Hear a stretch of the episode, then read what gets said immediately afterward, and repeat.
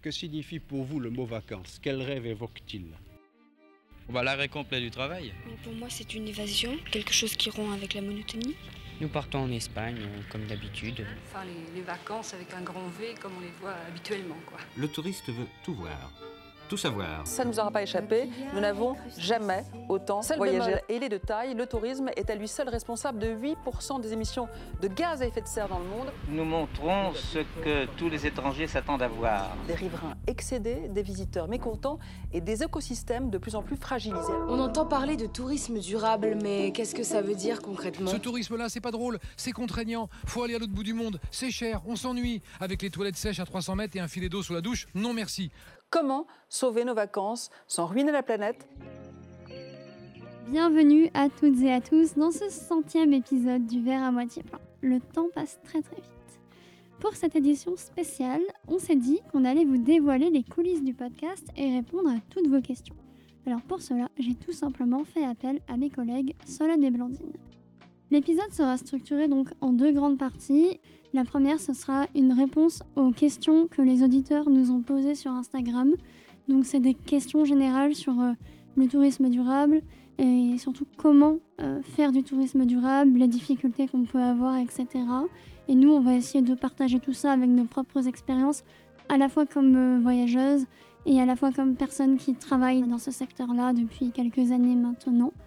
Et la deuxième partie, euh, je vous propose de discuter ensemble du futur du tourisme par rapport au sondage qu'on a fait sur Instagram sur trois tendances 2024. Donc c'est un podcast un peu différent d'habitude, c'est pas une interview, c'est plutôt on est là, on va discuter euh, ensemble.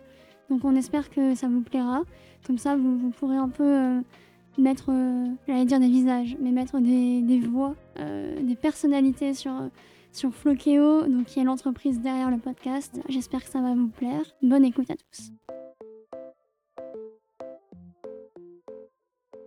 Coucou les filles, bienvenue sur le podcast. Je suis trop contente de faire ce centième épisode avec vous aujourd'hui.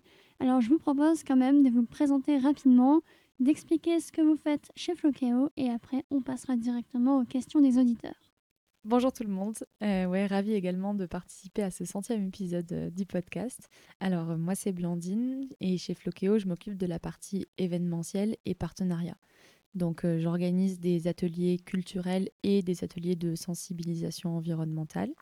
Et sur la partie partenariat, je recherche à créer un réseau de personnes qu'on appelle les ambassadeurs qui vont dans leur pays essayer de diffuser nos études environnementales. Bonjour à tous, c'est Solène de Flokeo. Je m'occupe de la partie commerciale et communication. Donc je vous cherche des petites pépites à retrouver sur notre site internet et je vous inspire de voyages durables sur Instagram, Facebook et TikTok. Merci les filles. On va commencer avec la première question, enfin les premières questions. Euh, c'est Arthur et Eva qui nous demandent en quoi était-ce important pour nous d'intégrer une entreprise qui travaille dans le tourisme durable et quelles études on a faites pour travailler chez Flokeo, faire le podcast euh, et globalement en fait comment nous est venue cette euh, euh, sensibilisation au tourisme durable? De mon côté, j'ai pas fait d'études dans le tourisme durable en particulier, mais j'ai fait des études dans le tourisme. donc j'ai un, master en tourisme. Et en fait, c'est au travers des différentes expériences professionnelles que j'ai pu avoir que j'ai voulu ensuite transitionner un petit peu vers un tourisme plus durable. Euh, j'ai notamment eu l'occasion de travailler pour des croisiéristes et en fait de voir à quel point euh, la partie environnementale et la partie humaine n'étaient pas respectées. Ça m'a fait un, choc et donc j'ai eu envie d'ajouter ma pierre à l'édifice et de travailler en fait pour le tourisme durable. Donc pour moi c'est extrêmement important d'avoir une entreprise qui est en adéquation avec mes valeurs.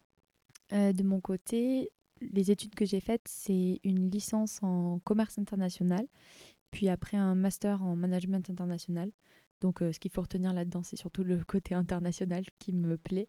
Euh, donc, voilà, le voyage était toujours assez important pour moi. De même que la sensibilisation environnementale, on en parlera après. Je pense que c'est un cheminement qui est, qui est toujours en évolution.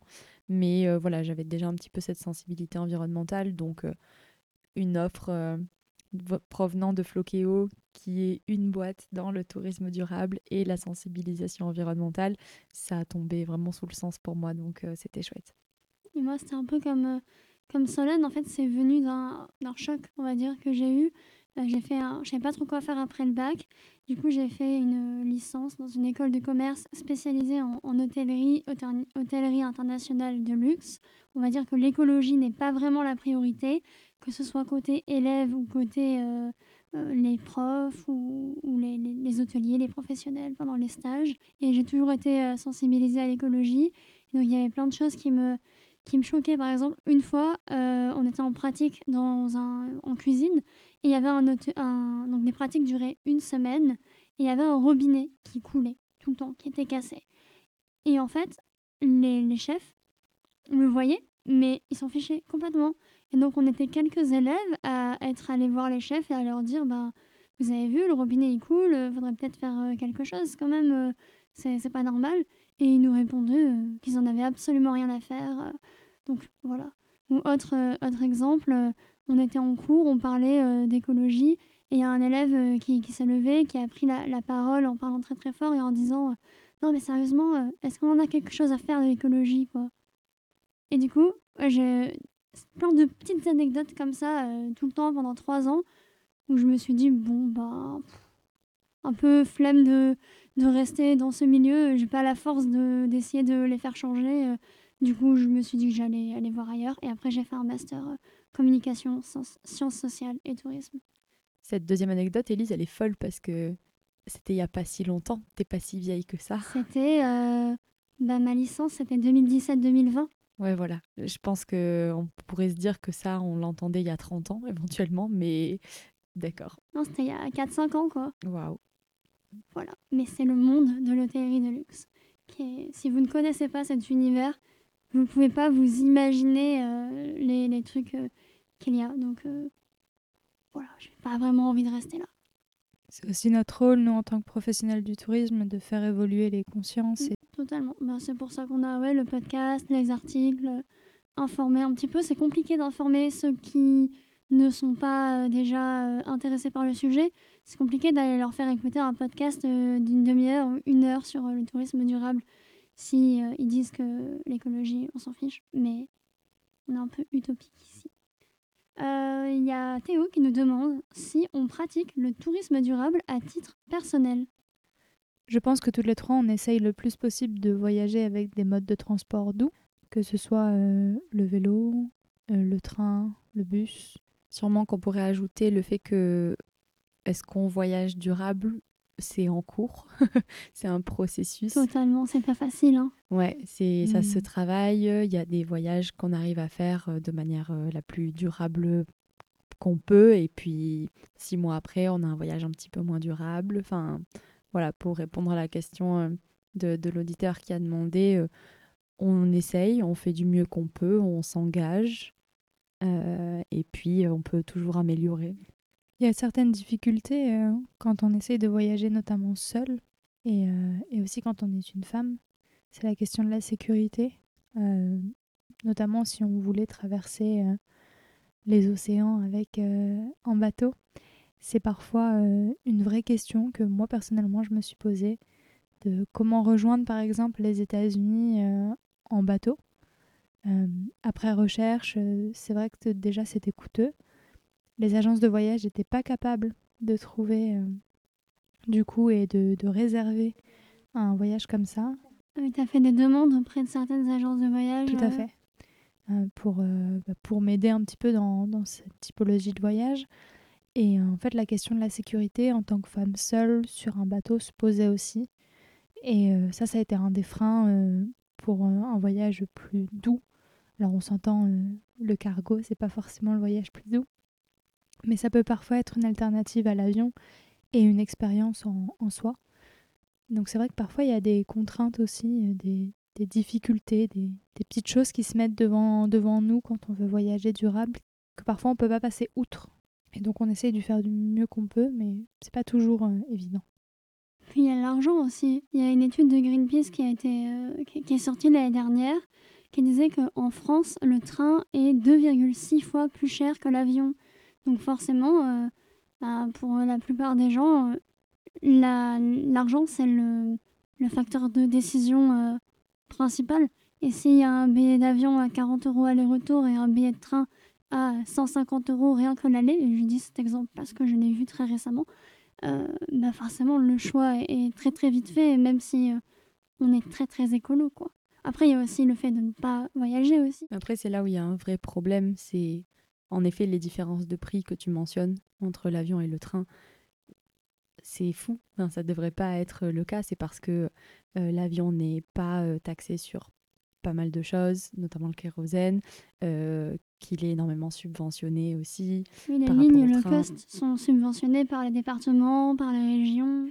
C'est vrai qu'avec l'arrivée du, du, low cost sur le marché du tourisme, ça, ça a été une révolution. Ça a rendu euh, le voyage dans d'autres destinations possible à tous.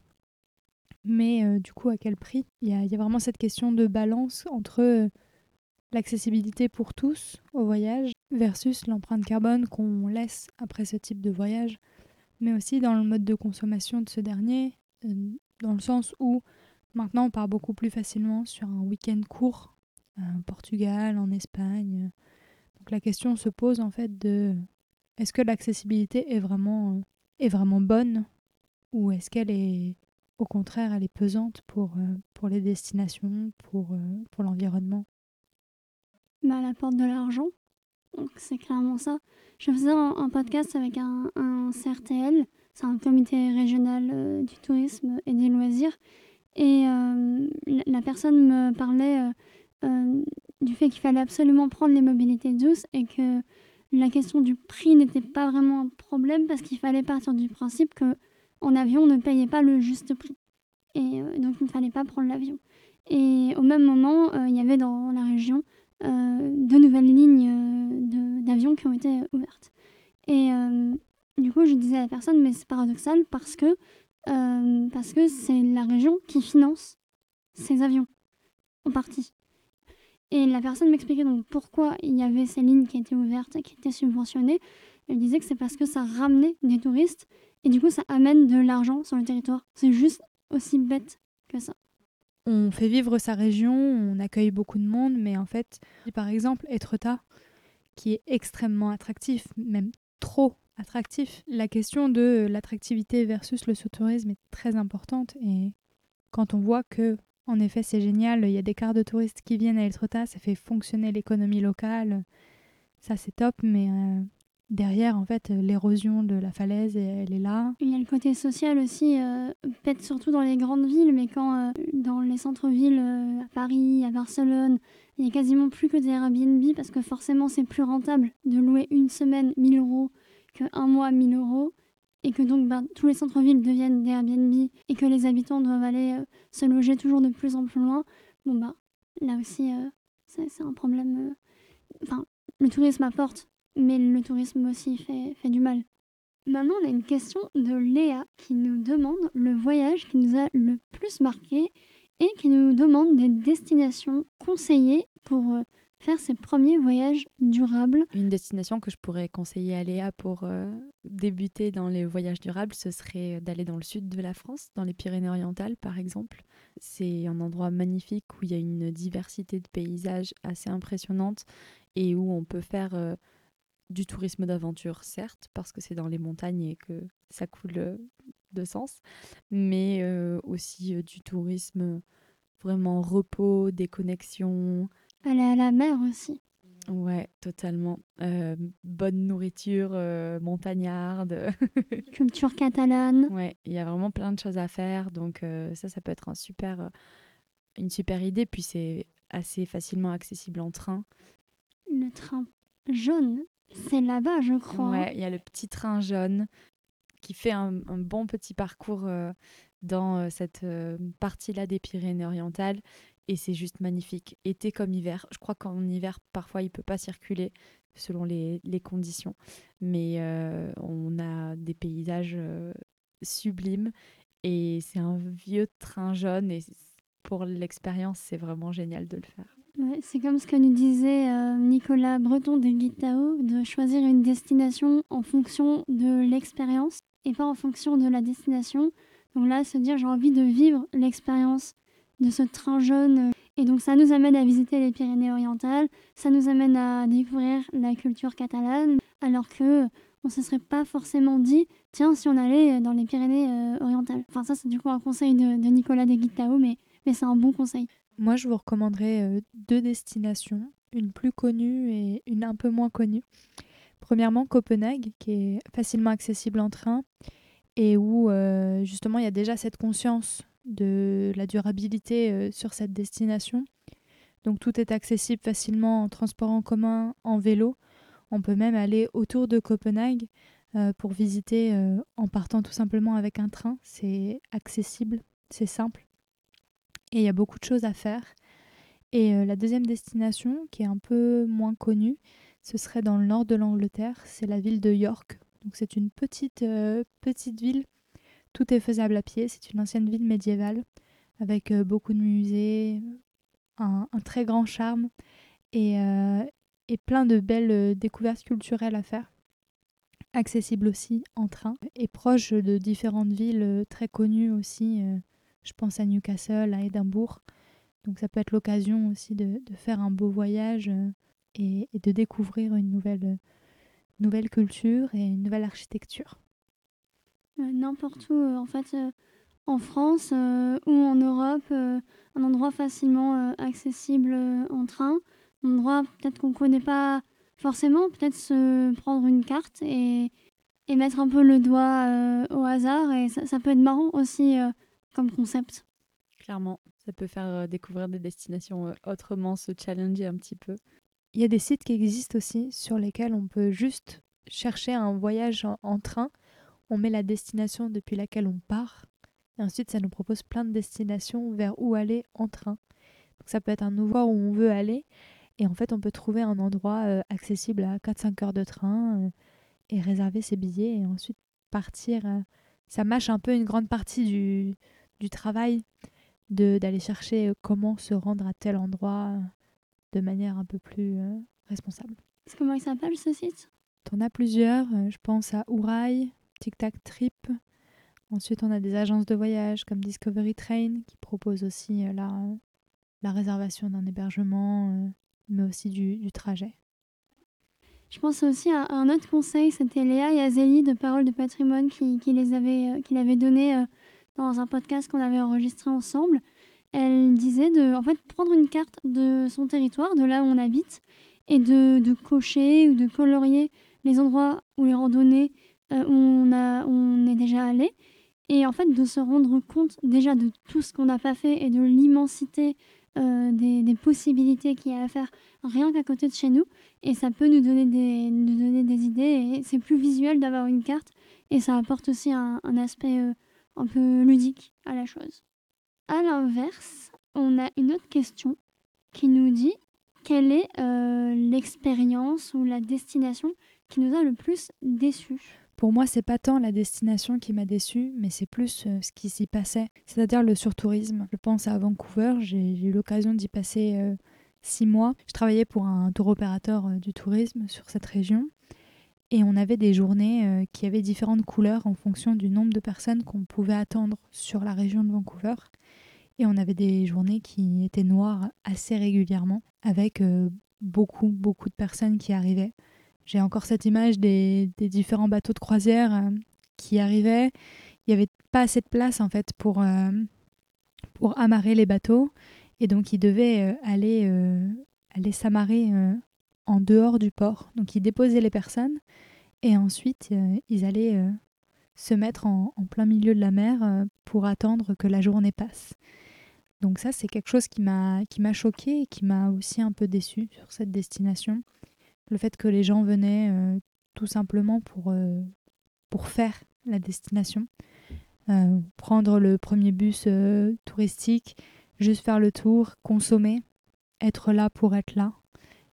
Oui, c'est ça, parce que si je me trompe pas, dans les croisières, euh, les bateaux font des stops sur la journée et euh, la, ville, le lieu dans lequel euh, le bateau s'arrête pour la journée ne bénéficie pas en fait de, de ce tourisme. C'est juste une grosse charge de personnes qui arrivent d'un coup, qui consomment pas forcément sur place En fait, il y a deux choses différentes avec les croisières. Premièrement, il y a les villes qui accueillent les personnes pour monter sur les bateaux.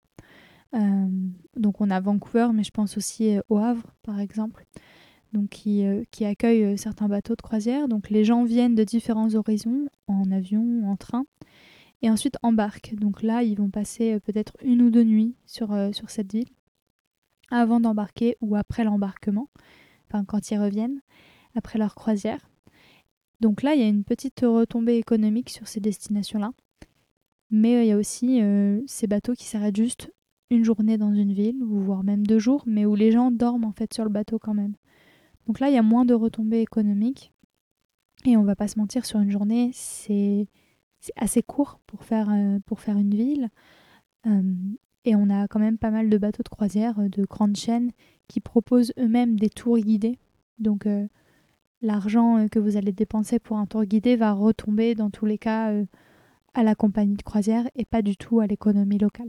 Mais euh, ouais, c'est marrant que ton exemple ce soit du surtourisme parce que moi j'avais j'avais euh, rapidement réfléchi à la question et euh, la première destination qui me vient en tête quand je pense à des déceptions que j'ai pu avoir, c'était Dubrovnik. J'étais allée en, colonie de vacances dans les Balkans et c'était en plein mois d'août et il y avait quelques jours à Dubrovnik.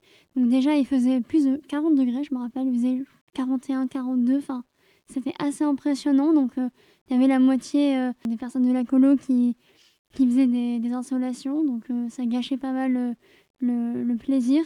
Mais surtout, la ville était noire de monde. c'est, une petite ville médiévale, donc c'est des petites rues. tout est fait pour le tourisme, donc il n'y a rien de vraiment authentique. à moins d'aller, j'imagine, en périphérie, nous en l'occurrence, on n'y est pas allé. les prix sont exorbitants. Je me rappelle du coca à 5 euros et c'était en 2016 et surtout le monde en fait. En gros, il y a des remparts et donc euh, c'est super sympa de faire le tour de la ville en, passant par les remparts. Comme ça, on a une vue sur, euh, sur la Méditerranée, enfin sur la mer Adriatique et une vue sur euh, donc, la ville. Et en fait, c'est pas la ville qu'on voit, mais c'est les foules. C'est assez impressionnant et du coup assez décevant parce que même si on s'imagine bien que la ville est magnifique, mais en fait, on n'en profite pas. Donc, on avait juste une seule envie, c'était de rentrer, quoi. Et toi, Blandine, est-ce que tu as une déception euh, en particulier en voyage? Celle à laquelle je peux penser, ça va être euh, mon expérience du Vietnam, donc rien à voir avec la destination elle-même. Mais en fait, je l'ai fait dans un contexte où j'étais en voyage avec des amis en Thaïlande. Et on s'est dit, ben, tant qu'on est là, autant euh, faire la destination, comme tu disais Solène tout à l'heure, autant faire le Vietnam parce que c'est à côté. Et c'est un peu cocher une case, en fait, c'est assez terrible quand j'y pense. on est resté quelques petits jours au Vietnam. On voulait juste se dire, on a fait le Vietnam alors qu'on n'a rien vu du tout. On est resté vraiment euh, à peine euh, le temps de voir euh, les finalement plus grosses attractions touristiques du lieu dans lequel on était parce qu'on a tapé que faire dans telle ville et donc forcément on se retrouve dans les grandes attractions touristiques. Donc euh, voilà, ça c'est vraiment quelque chose euh, qui me viendrait même plus en tête maintenant, mais, euh, mais il y a quelques années j'ai fait ça et donc en fait je n'ai rien vu du Vietnam, mais c'est hyper dommage parce que c'est un super pays qui a plein de choses à nous faire découvrir, mais moi je l'ai fait cocher en quelques jours. voilà, retenez, Blandine n'a pas aimé le Vietnam. non, j'ai pas dit ça. ça c'est juste pour pouvoir faire un réel qui cartonne sur Instagram. oui, c'est une vision hyper euh, consumériste euh, du voyage, avoir la petite carte à gratter, et hop, le Vietnam, ça c'est fait, le Laos, la Thaïlande, c'est bon. Euh, on va pouvoir raconter à tout le monde que on a fait l'Asie du Sud-Est. Totalement. Et je sais pas si vous connaissiez ces personnes qui disaient qu'elles avaient fait un pays parce qu'elles étaient allées en, escale dans l'aéroport. C'était moi. voilà, moi j'ai fait tous les pays d'Europe et en fait, euh, pour l'Angleterre, c'est juste une escale à Londres. C'est clairement moi, sur ma carte à gratter, j'avais gratté Vienne, enfin, le, un petit morceau de l'Autriche et euh, là à Istanbul, parce que euh, j'étais allée en escale dans ces deux villes. Notre chère collègue Solène est, malade et comme ça fait deux fois qu'on enregistre, ça commence à être un petit peu compliqué pour elle.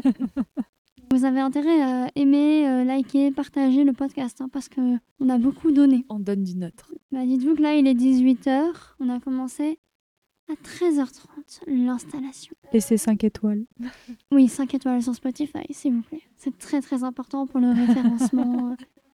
On a une nouvelle question. Euh, comment voyager durablement quand nos proches s'en fichent Très bonne question. Hum, Pour démarrer, je dirais que c'est comme toute sensibilisation, en fait, parler-leur de la problématique doucement, étape par étape.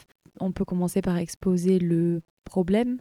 Tout le monde sait que prendre l'avion à outrance, c'est pas bon pour l'environnement, ça oui, mais on n'a pas forcément de mesures euh, pour se rendre compte. Par exemple, le fait qu'un aller-retour Paris-New York, ce soit une tonne d'émissions de CO2. Ouais, Les ordres de grandeur Ouais, c'est ça. Donc euh, voilà, se dire que ça, ça représente la moitié du quota carbone auquel on aura le droit en 2050 si on veut respecter les accords de Paris, à savoir 2 tonnes d'émissions de CO2 équivalent par an et par personne. Voilà, ça aide un petit peu déjà à comprendre la problématique, ça peut être un bon début, je dirais. Quand on sait aussi qu'une tonne, c'est l'émission par personne des administrations françaises, ça part vite. Clairement. Comment attirer ses proches pour euh, faire du tourisme durable? Je pense qu'il ne faut pas parler de tourisme durable. Il faut mettre en avant d'autres choses, le fait que ce soit plus joli, plus fun, une nouvelle expérience, un peu insolite. Mettre en avant d'autres aspects plutôt que le fait que euh, ce soit éco-responsable. Et aussi, je pense qu'il faut y aller petit à petit. Euh, Rome ne s'est pas fait en un jour. Euh, pareil, les voyageurs durables ne sont pas devenus euh, engagés en un jour. On a tous fait des erreurs et on y est allé tranquillement. On peut pas du jour au lendemain changer toutes nos habitudes. Donc si vous prenez vos amis et que ils n'ont pas l'habitude de camper et que tout d'un coup vous les mettez dans la nature et dans un sac de couchage, je suis pas sûre qu'ils apprécient et qu'ils veulent renouveler l'expérience. Mais si vous y allez petit à petit avec eux, vous leur montrez euh, deux trois trucs, euh, un peu de confort quand même, ils vont vouloir ensuite aller plus loin. C'est pareil pour le tourisme durable. Ouais, il faut, je pense qu'il faut éviter les discours euh, trop extrémistes et qui peuvent être pris comme trop moralisateurs parce que les gens, en fait, se braquent directement. Je pense par exemple à, Jean-Marc Jancovici qui avait dit à Léa Salamé sur France Inter qu'il il fallait euh, se limiter à quatre vols dans sa vie. Et ce qu'en soit est vrai si on veut respecter l'accord de Paris, etc. Sauf que tout le monde n'est pas forcément prêt à entendre ça. Du coup, les gens peuvent se braquer, se dire mais qu'est-ce qu'il a celui-là? Qu'est-ce qu'il me veut? Ma famille habite à La Réunion, ça veut dire que je les vois plus que quatre fois dans ma vie, euh, euh, des choses comme ça. Et moi, je trouve que c'est un peu, un peu extrême. Et je confirme ce que tu disais sur le fait de ne pas dire tiens, la prochaine fois, on fait un voyage durable. Euh, par exemple, là, je prépare un voyage en Italie avec ma mère. Et euh, moi, je voulais faire un truc en, train cette année en Europe. Et donc, euh, comme ma mère adore le train et adore l'Italie, je lui ai dit, bah, viens, on fait un tour d'Italie en, train, on part d'Avignon et ça va être chouette. Mais à aucun moment, je lui ai dit, viens, on va faire ça parce que c'est éco-responsable. Parce que juste, ça l'aurait. C'est pas que ça l'aurait énervé, mais elle s'en fiche, quoi. C'est pas ça qui l'aurait qui l'aurait intéressée. Euh, elle, juste ce qu'elle veut, c'est qu'elle aime bien prendre euh, le train et, elle adore l'Italie. Donc, euh, donc voilà, mais si je lui avais dit, viens, on va une semaine à Naples en avion, elle aurait dit oui aussi. Mais voilà, je pense que la manière de- d'aborder les choses. On n'est pas tous égaux par rapport au voyage durable. Le voyage peut être équitable, mais pas égal. Je pense aux personnes euh, qui n'ont pas de moyens financiers ou aux personnes à mobilité réduite ou avec un handicap. On ne peut pas voyager tous de la même manière. Donc il faut vraiment ajouter cette notion d'équité. C'est pour ça que le, côté moralisateur euh, peut, peut déplaire. Les, personnes qui disent euh, ah, il faut absolument voyager à, vélo, tout le monde peut faire du voyage à vélo. En théorie, plus ou moins. En pratique, on va pas se mentir, c'est un peu plus, euh, un peu plus compliqué. Même si c'est très très chouette de montrer euh, qu'on peut faire des grands voyages à vélo, mais juste ne pas dire euh, dans le futur tout le monde devra voyager à vélo parce que juste des gens ça les, ça les énerve quoi. Bah, et puis ils se sentent pas concernés en fait. Aussi, donc ils vont pas écouter. Voilà. Donc on perd la possibilité de toucher plus de monde avec un discours un petit peu différent, un petit peu plus étape par étape quoi.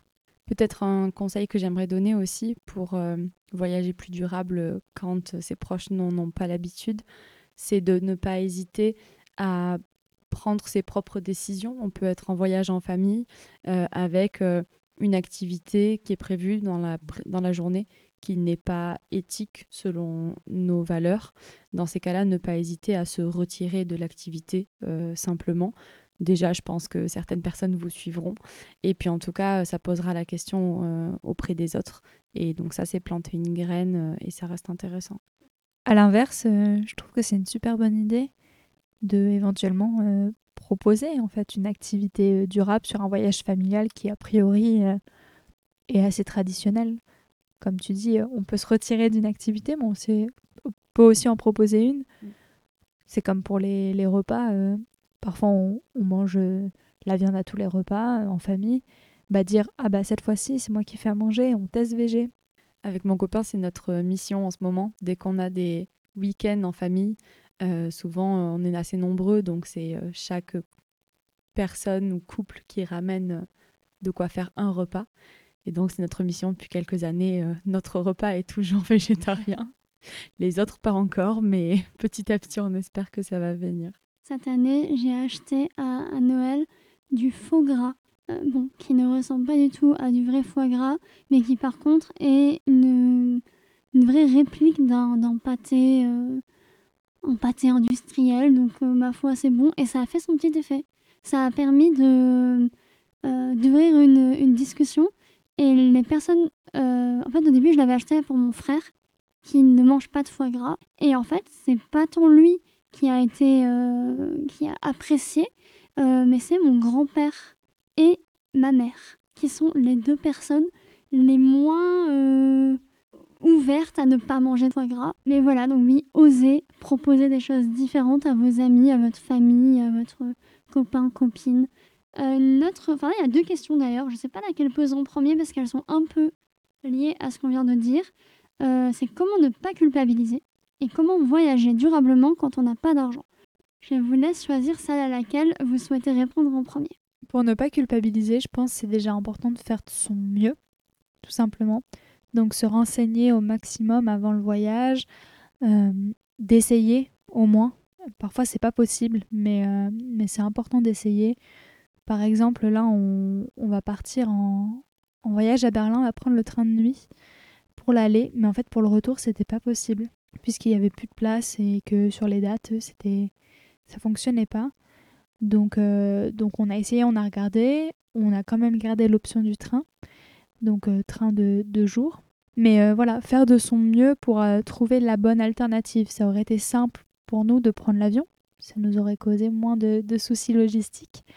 Mais en fait, on a vraiment essayé d'aller d'aller au mieux pour, pour aller sur ce voyage. C'est déjà ça? Aussi. Et puis, euh, on est tout, enfin, personne n'est millionnaire et personne n'a un temps euh, infini. Donc, euh, si on a un temps infini, enfin, si on a beaucoup de temps, par exemple, pour faire une traversée de l'Atlantique en voilier, ben, go. Mais il faut se dire que si on peut pas le faire parce que on a un travail avec 5 jours de 5 semaines de congés payés par an. Et encore, on est chanceux en France parce qu'on a 5 semaines de congés payés par an. En conseil, j'aimerais bien donner aussi le fait de parfois se challenger un petit peu, étudier toutes les différentes options pour se rendre dans un lieu. Et je prendrai comme exemple le voyage que j'ai fait euh, l'an dernier en train euh, jusqu'en Norvège. Euh, on a fait ce choix-là de partir en train, alors que a priori c'est une question que je me serais même pas posée. J'aurais peut-être pris l'avion directement. Et les personnes avec qui j'ai fait ce voyage avaient cette envie-là. Et en fait, on a regardé, ça demande de l'organisation, mais ça s'est fait très bien et c'était euh, une expérience vraiment géniale. Je vais pas trop raconter parce qu'on a déjà fait un podcast, euh, Élise, ensemble là-dessus. Donc, euh, si ça vous intéresse, je vous invite à aller l'écouter. Mais pour autant, voilà, c'est un, ça a été un petit challenge qu'on s'est donné et ça a été finalement un super voyage dont on est hyper fier aujourd'hui en fait. Je pense qu'on peut faire la transition avec comment voyager durablement quand on n'a pas d'argent parce que on peut dire ouais ça a dû vous coûter super cher euh, d'y aller en train, sauf que vous avez utilisé le pass Interrail. Ouais, exactement. Euh, et du coup, ça nous est revenu très probablement moins cher que l'avion. On n'avait pas fait les recherches jusqu'au bout pour l'avion parce qu'on n'a jamais envisagé, mais on avait essayé de regarder le prix et je pense que ça nous serait revenu même plus cher en avion. En fait, avec le pass Interrail, on achète des jours de voyage en Europe. Donc, c'est-à-dire que on peut dire euh, on voyage six jours en Europe pendant un mois. Et après, on peut voyager autant qu'on veut euh, dans ces six jours-là, dans les pays partenaires euh, du pass Interrail. En plus de ça, c'est une sacrée expérience que vous avez vécue. Vous avez pu vous arrêter un peu, visiter, et puis on voit encore les images du train quand vous êtes arrivé en Norvège. Hein. Ouais. C'est impossible de voir ça en avion. Ah non, clairement. On a vu des paysages, oui, comme tu dis, qu'on n'aurait jamais vu sinon. Euh, on a vu l'évolution des paysages aussi. Quand on voyage en avion, on part d'un endroit donc avec l'architecture de notre ville qu'on connaît et on arrive dans un pays complètement différent. Euh, alors que là, vraiment, on peut voir les paysages qui évoluent, euh, les maisons qui sont différentes, la végétation qui est différente et ça se coupe pas comme ça d'un pays à l'autre comme on a l'impression quand on voyage en avion.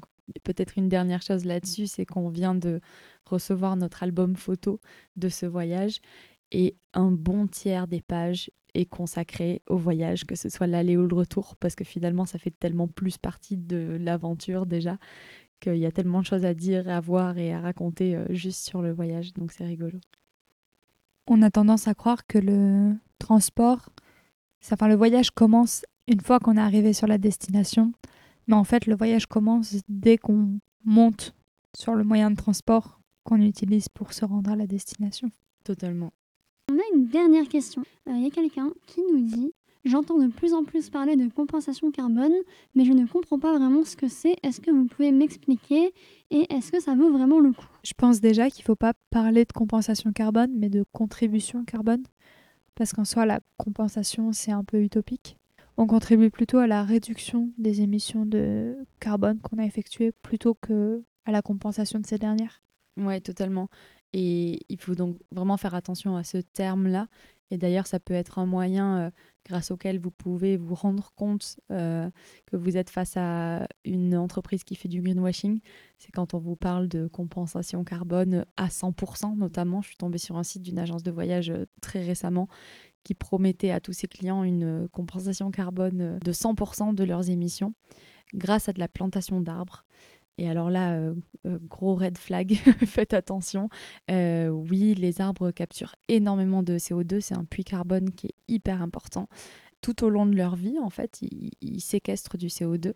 mais il y a plusieurs choses à savoir. Quand on vous propose de planter des arbres en échange d'un voyage en avion, par exemple, déjà cet arbre, il va être planté, donc il va mettre des années et des années avant de pouvoir séquestrer tout le CO2 que vous avez euh, émis en prenant ce voyage en avion pour rester sur cet exemple, euh, rien ne dit que cet arbre ne va pas être victime d'incendie, euh, de vent fort qui va aller le, casser, ou encore plus triste, de la déforestation humaine en fait. Donc c'est ça, après on parle aussi de quelles espèces d'arbres peuvent être mises. Pas tous les compensations et les personnes qui plantent des arbres ont une connaissance assez poussée des écosystèmes, des lieux dans lesquels ils plantent les arbres. Donc euh, voilà, ça fait des forêts qui sont beaucoup plus fragiles, ça fait des écosystèmes qui ne sont pas stables. Euh, donc euh, voilà, les arbres sont très intéressants, mais il faut faire très attention et on ne peut pas arriver avec une compensation juste grâce à de la plantation d'arbres. En tant qu'entreprise, on contribue, nous, à nos émissions carbone, au travers notamment de la rénovation énergétique. Mm. C'est un moyen qui est peu connu pour l'instant, mais qui permet aussi de, de, contribuer un petit peu aux émissions qu'on va faire. C'est-à-dire qu'on on donne une partie, en, en gros, le, la, je pense le kilogramme de CO2 à, un tarif. Et, euh, et, en fait, on va donner euh, le montant euh, calculé des émissions carbone à une association qui, qui fait de la rénovation énergétique chez des personnes qui n'ont pas les moyens de, de faire euh, ces, ces, rénovations. Donc ça c'est un, super, euh, un super moyen euh, de s'en sortir un petit peu avec ces émissions carbone, mais le principal c'est quand même bah, l'émission qui n'a pas été faite et, et tout simplement la, la, réduction. Mais comme dans un monde réaliste, c'est impossible de réduire à, à 0 kg. Et ben, si on a les moyens ou qu'on est une entreprise et, qu'on peut donner un petit peu à des associations comme ça, eh bien ça peut être une bonne option, mais à ne pas avancer euh, comme un argument marketing, comme quoi euh, on est durable, on est écolo, euh, parce qu'on fait ça. Eh bien, nous avons répondu à toutes les questions de nos fidèles auditeurs. Pour conclure, globalement, on voit que le tourisme durable, qu'est-ce que c'est? C'est avant tout ce qu'on peut faire et pas ce que l'on doit faire. Et nous, ce qu'on veut faire avec le podcast, c'est de vous informer, de, que vous sachiez toutes les possibilités et que vous puissiez piocher celle qui vous convient le, qui vous convient le mieux, même si vous la faites qu'à 40%, ben, c'est mieux que, que 0%.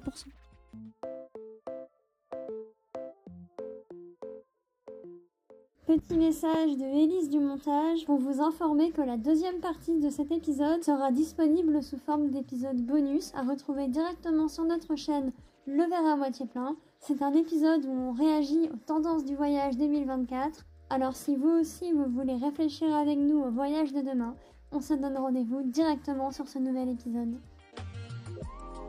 C'est la fin de cet épisode du verre à moitié plein.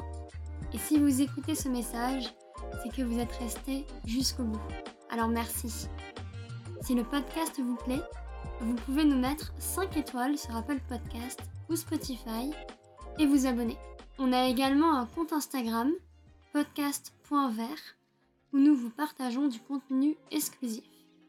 Le lien se trouve dans la description. Vous pourrez aussi nous partager des idées de sujets que vous aimeriez que l'on aborde. Alors, à dans deux semaines pour un nouvel épisode. Et d'ici là, n'oubliez pas de voir le verre à moitié plein.